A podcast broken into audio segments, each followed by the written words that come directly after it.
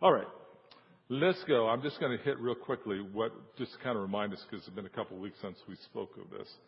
But in, in Romans, uh, uh, the things I would draw attention to, first of all, is that Christ died for us at the right time when we're powerless and ungodly. And why is that important to understand that? Because if he would die for us when we were not his yet, and we die for us when we were doing wrong things and we were belong to the enemy. If he died for us then, the scriptures go on to say how much more now that we've been joined with him, that we're part of him, would he forgive us? Would he give us power to live? Would he, would he, would he enable us to walk? Those are all inferences on that. God demonstrated his own love for us while we we're yet sinners. So you have that contrast. When we're enemies, he reconciled us. How much now, since he, we are saved through his life, can we rejoice in him and receive reconciliation without worry?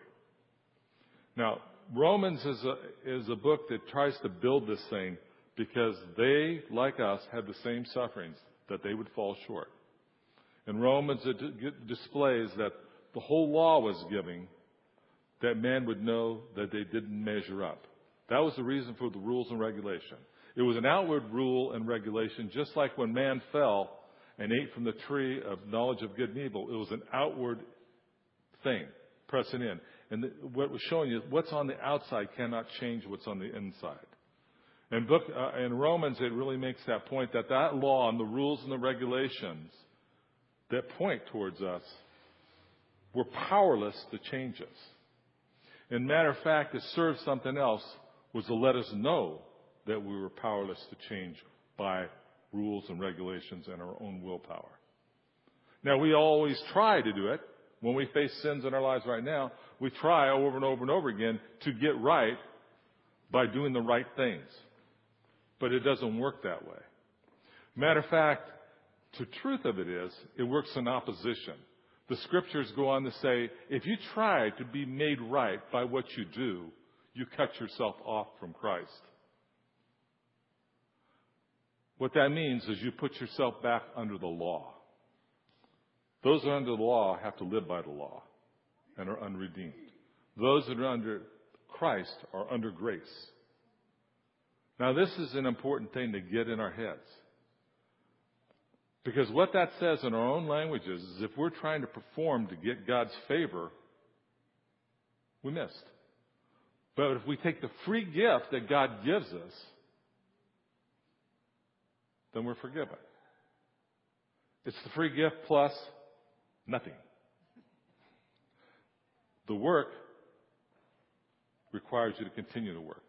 It's like two separate games. You don't mix basketball and you don't mix football. Basketball rules are for basketball, football for football. You don't take one and grab here and pull the other and pull together a set of rules. No, you live under one. If you're playing basketball, playing that high game, you live under one thing. It's called grace. And so in Romans, it's developing that understanding that it's grace. We looked at, I'm going to come back with that. We looked at through one man in Romans uh, 6, 12 through 14 says, through one man sin entered the world and death through sin. That way death came to all men. We said this, that what happened was Adam was the very first gatekeeper. He broke the commandment did was not pleasing to God and had himself defiled and the gate to the world defiled. He was a gatekeeper. We talked about gatekeeping. Uh, it's on the web if you want to go look up on breakpointbridge.com. You can look at some of the messages on what gatekeeping is. But the idea is there was a gate from heaven to earth that became defiled. And when it became defiled, it was closed off to God and was opened up to hell. See, you're either for God or against Him. There's not this middle road that we seem to think. There's a road of doing things God's way or the world's way. The world, self, uh, darkness, kingdom of the uh, of darkness, uh, Satan, whatever you want to call, because all those are synonymous. What this world is is a, is when that gate is open, then hell flows through our life. We see that in the world today. Hell flows freely. It says in that same chapter that Adam was a type of one to come. And the type was of Christ, a heavenly gatekeeper. Okay? He was a gatekeeper that brought sanctification to the gate of your life and opportunity to the world that you can be changed. First thing that happened on the cross is he said, Father, forgive them. They don't know what they do. So that gives us an understanding that the first thing we do is give forgiveness out. Then we die. That's the hard part. We allow the Lord to bring us to an end of ourselves, that it would be sanctified. Because Romans talks about, and the kingdom talks about, and the scriptures talk about, that there's only one way to salvation. There's no other. And it's through Christ. And it's through His blood that we're saved. And the process of the blood being sprinkled over us, is the process of sanctification or purification. Just as in the Old Testament, they put it over the altar. It's the same thing too. And that's a gate too. We'll go into that sometime later. It's a little more difficult to understand. But so, we had, it said uh, in Romans 20, 520, the sin reigned in death because it was defiled. The gate was closed to heaven, open to hell. Grace reigns through righteousness. So that gets us up to kind of up to date, though it's not quite how I talked about it before. It's another angle on it. Now I want to hit here Romans 5:20. Then we're going to go to 6:1. The law was added so that trespasses might increase, and that's read correctly. It, the law was added so that the trespasses might increase. That's what I spoke of a second ago. He gave that why. So we would not, we would not think it's about us at all. He put the law in to show the harder you try, the more you understand about what you're not to do, you're going to do it. In, in, in, in short, you empower what you focus on. You empower what your eyes are on. You empower what you focus on. If your eyes is on the rules and the laws and the ways of, the, of, the, uh, of uh, do's and don'ts, then you're going to be empowered by the don'ts.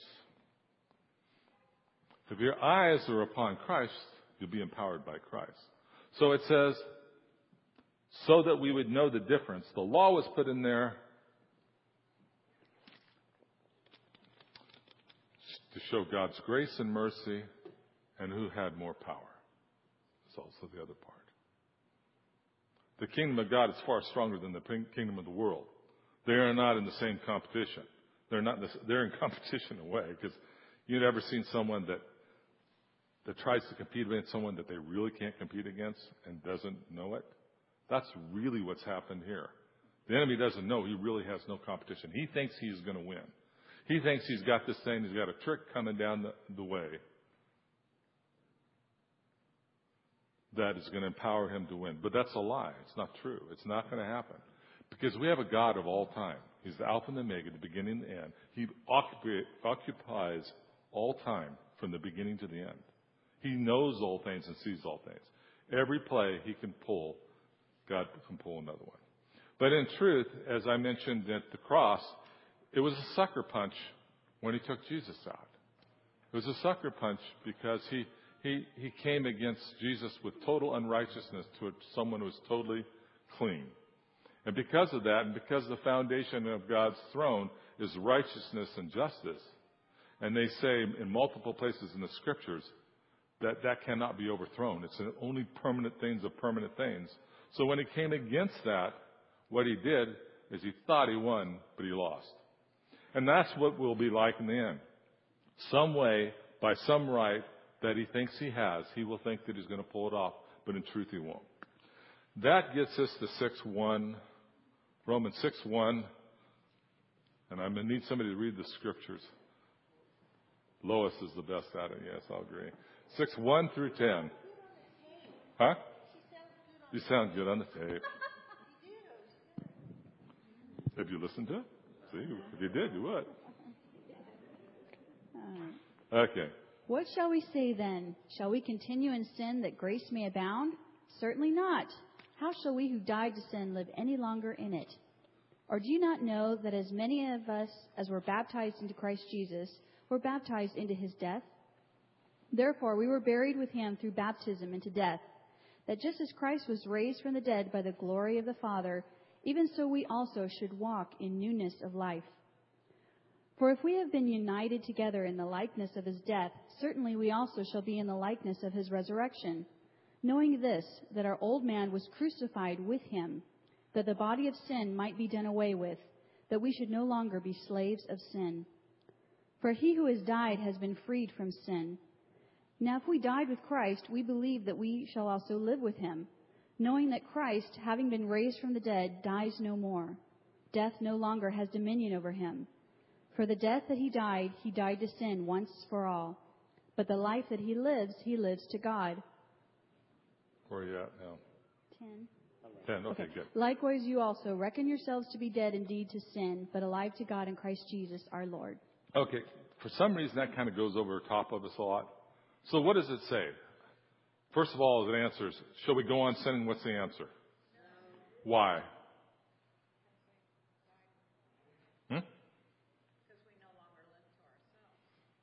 Because we died to sin. How can we live in it anymore? Okay? So, the reason he goes and begins to speak this way is because he's just said that the law was added so sin might increase. Okay? Saying that that's why I was here. And his answer was, well, should we just go on sinning because, you know, his grace will, uh, you know, increase a lot more? I mean, that is the logical argument that some of the world actually said to them. Shall we just go on? Shall we continue in sin? Because, you know, after all, the more I sin, the more grace there is. The reason he had to speak of it this way is because of the truth, the sharpness of, of, of the gospel. The gospel is true, that it is truly grace, period. Is not the other. And, he, and he's saying here, if, if we have this law, well, maybe we could go on and do it some more. We'll even show more grace. But no, he says, because we're not. We've died to it. How can we continue in it? So, in a sense, it says, though in a way, or as Paul says in another place, all things are beneficial, all things are legal, but not all things are beneficial, is the idea is that you can't continue in something that you've died to. Mm-hmm. And it'll build a case about that a little bit later on here. So, we died to it. We can't continue in it. It says, by how? We were baptized into Christ. Correct? Okay. Baptized in his death. Buried with him. So when were raised, what? When he raised, when, when he was raised from the dead, what happened? Besides him becoming raised to the dead, what happened? When Christ died, if he's still down on the ground, what would you guys be? Dead, dead to sin. We, we, we'd be, be still in sin. We'd be dead. We don't make it. But he rose. Okay, and so that means you are what? Alive in Christ. Okay, just as you were buried with him, and you identify with his death, if you identify with his resurrection, you're, res- you're in him. It is what? It's not your record anymore. Right? If you take on someone else's, let's say we have identity theft, uh, and you take on someone's identity, well, then you have their credit, you have their pension, you have all that stuff. Now, of course, that's illegal to do, but this is legal. What literally happens here is we get his identity. Because you'll notice everything in the scriptures is in and through Christ. We live in and through him. It says, no longer us who lives, right? Remember that scripture? No longer us who live, it's rather Christ that lives in us. So, dead people are not under laws, are they? If you're someone's dead, a scripture they give later is if, if, if, if a husband dies, the wife is free to remarry. Right? You've read that before. It also says that, you know, when you die, there's no rule or regulation anymore because you're dead. Well, you're dead. Dead. He means dead. And you're alive in Christ. So the baptism with him is that you would die with him, that you would no longer have an identity of your own. Your identity is in him.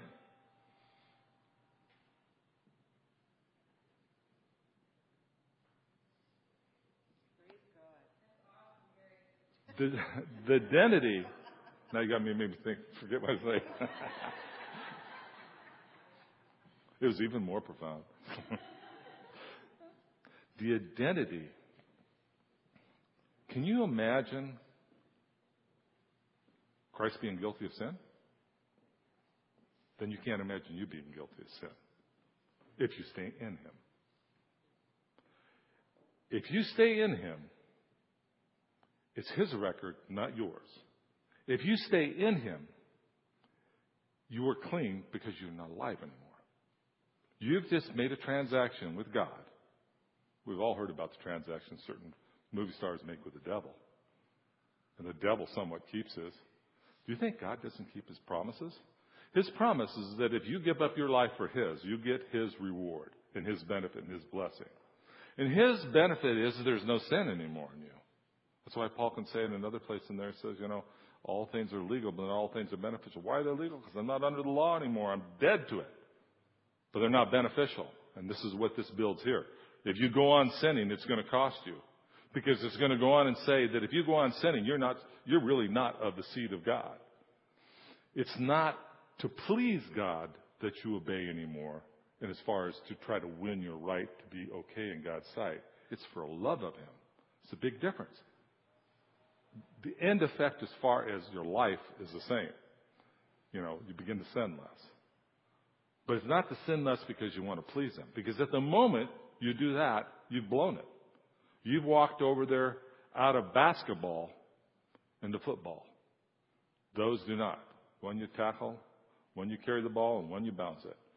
They're totally different games. The game that you've been entered into, it's called the New Covenant. That new covenant, that new rule, that new game, that new play that's going on causes you to be in Him. And it causes you to be so free of sin that you don't have to turn around and look at all lousy me. You just say to God, forgive me. It's already forgiven. The truth is. But you say it because you love Him. But it's forgiven before you ask. Why? Because you're not in Him anymore. I mean, yourself anymore. You're in Him. You're in Christ Jesus. United in his death, certainly you'll also be in his resurrection. Do you think the writer's lying? No. He means that. You just got to hear it. You got to choose to believe the truth. It's too good to be true. And this is one of those too good to be true. That is true. How can you imagine? I mean, can you imagine to the, the Jewish nation that this message that came out there? One, that they have rules and regulations, they have tassels around, they have laws to protect the laws, to protect the laws, because they were afraid of sinning and coming short. And, and, and basically, I said, because you do this, you've blown it. That's why the righteousness must surpass the Pharisees' righteousness. Surpass it to the heart. It's the righteousness that comes from Christ. Only. No other way. There's no other way. It goes on to say, you're no longer slaves to sin. Anyone who has died has been freed from sin. If we died with Christ, we'll also live with him. That's what it says. If we died with him, we'll also live. If we died with him, we'll also live with him. Have you guys been baptized? Have you said yes to the Lord?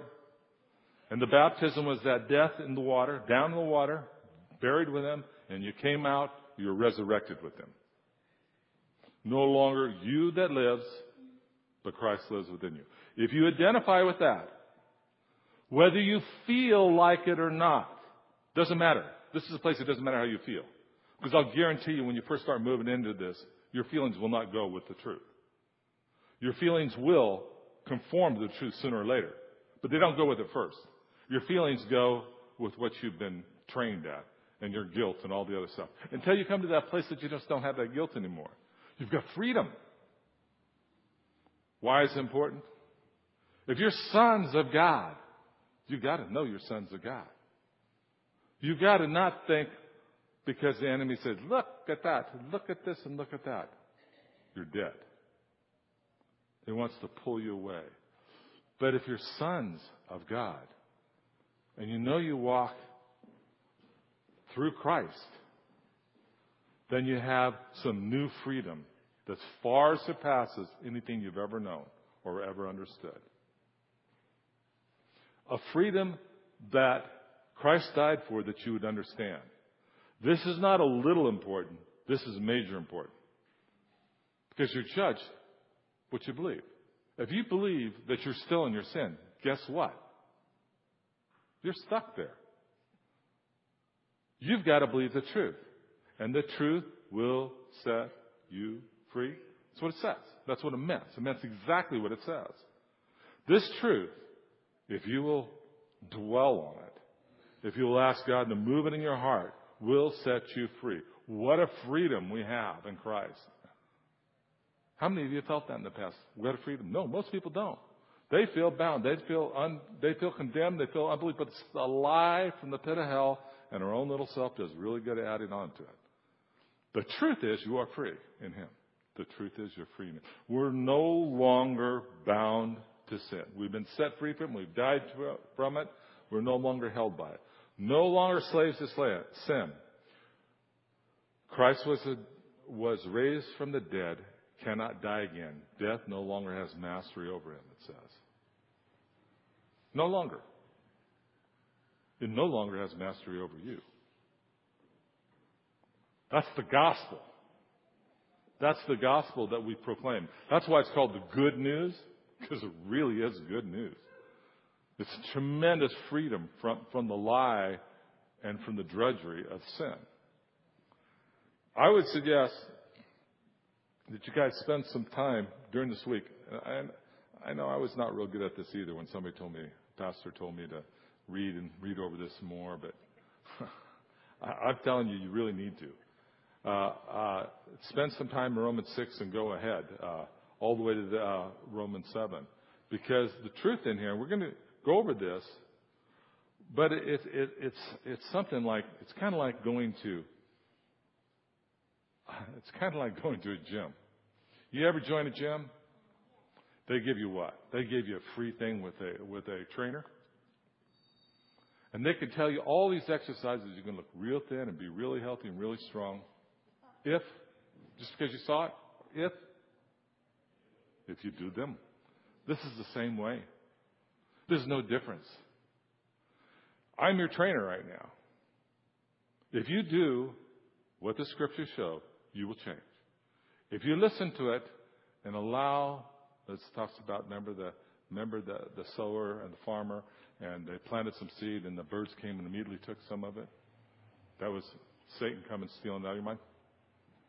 You know, if you allow that to happen, then you're going to lose it. Some was along a, a path, I think. Was hardened in parts of your life. Didn't get a chance to work. The seed didn't go into it. Other parts were in rocks and it was just the cares, you know, and, and bristles, uh, rocky hard places and, and cares of the world or the, uh, that choked it out. Those all can happen to this truth. Or you can sit there and actually meditate on it. Meditate is a Christian word. I can't help it if the, if the New Age people stole the word. They, matter of fact, I want you to understand something. Everything that the truth, the enemy has a counter that looks just like it from the other side. So just because, matter of fact, you can almost say, if the enemy does it, be sure there's the opposite to it. There's a truth to it. And he always feels it. So you have to, to allow this to go in. You have to meditate on it. And you have to ask God to grow that in your heart. Okay, worship band, come up there and uh, I just want to worship, do a song of worship. You can come forward if you like, whatever. Uh, but I would be asking God, as I'm asking God, that this becomes even a greater and greater reality in your life. So go ahead and stand. So just ask as we stand and as the worship band comes, ask God to cause that to be a truth in your heart that never moves because it is the most important truth you'll ever know in the scriptures. This is the center point of the gospel. And this whole Romans, Romans, Galatians, uh, Ephesians, just really drive the gospel in. And we want to learn this. We want to understand it because we want the freedom that God promises. The freedom that He attended, uh, intended for us. You know, I didn't have a rich father on earth, got a rich one in heaven. But when my father died, what he did have became an inheritance to me. You have a heavenly father that has, through his son, who died for us, and of course lives, has an inheritance for you. Now, if I don't take hold of that inheritance on earth or in heaven, it will do me no good. If it's locked up in some bank somewhere else, it'll never be part of my life. But if I take a hold of it and invest it, it'll multiply. And this truth will too. So as this last worship song, and you're free to go whenever you would like, but uh, I would just ask that you would ask the Lord plow this in, to water it, and to protect it, that the enemy cannot steal it. That these words would come upon your mind day after day after day. Maybe listen to it on the website again. It's free, just download it. So, Lord, bless the people. I ask that you sow this in there and cover and protect and cause it to grow. In your holy name, amen.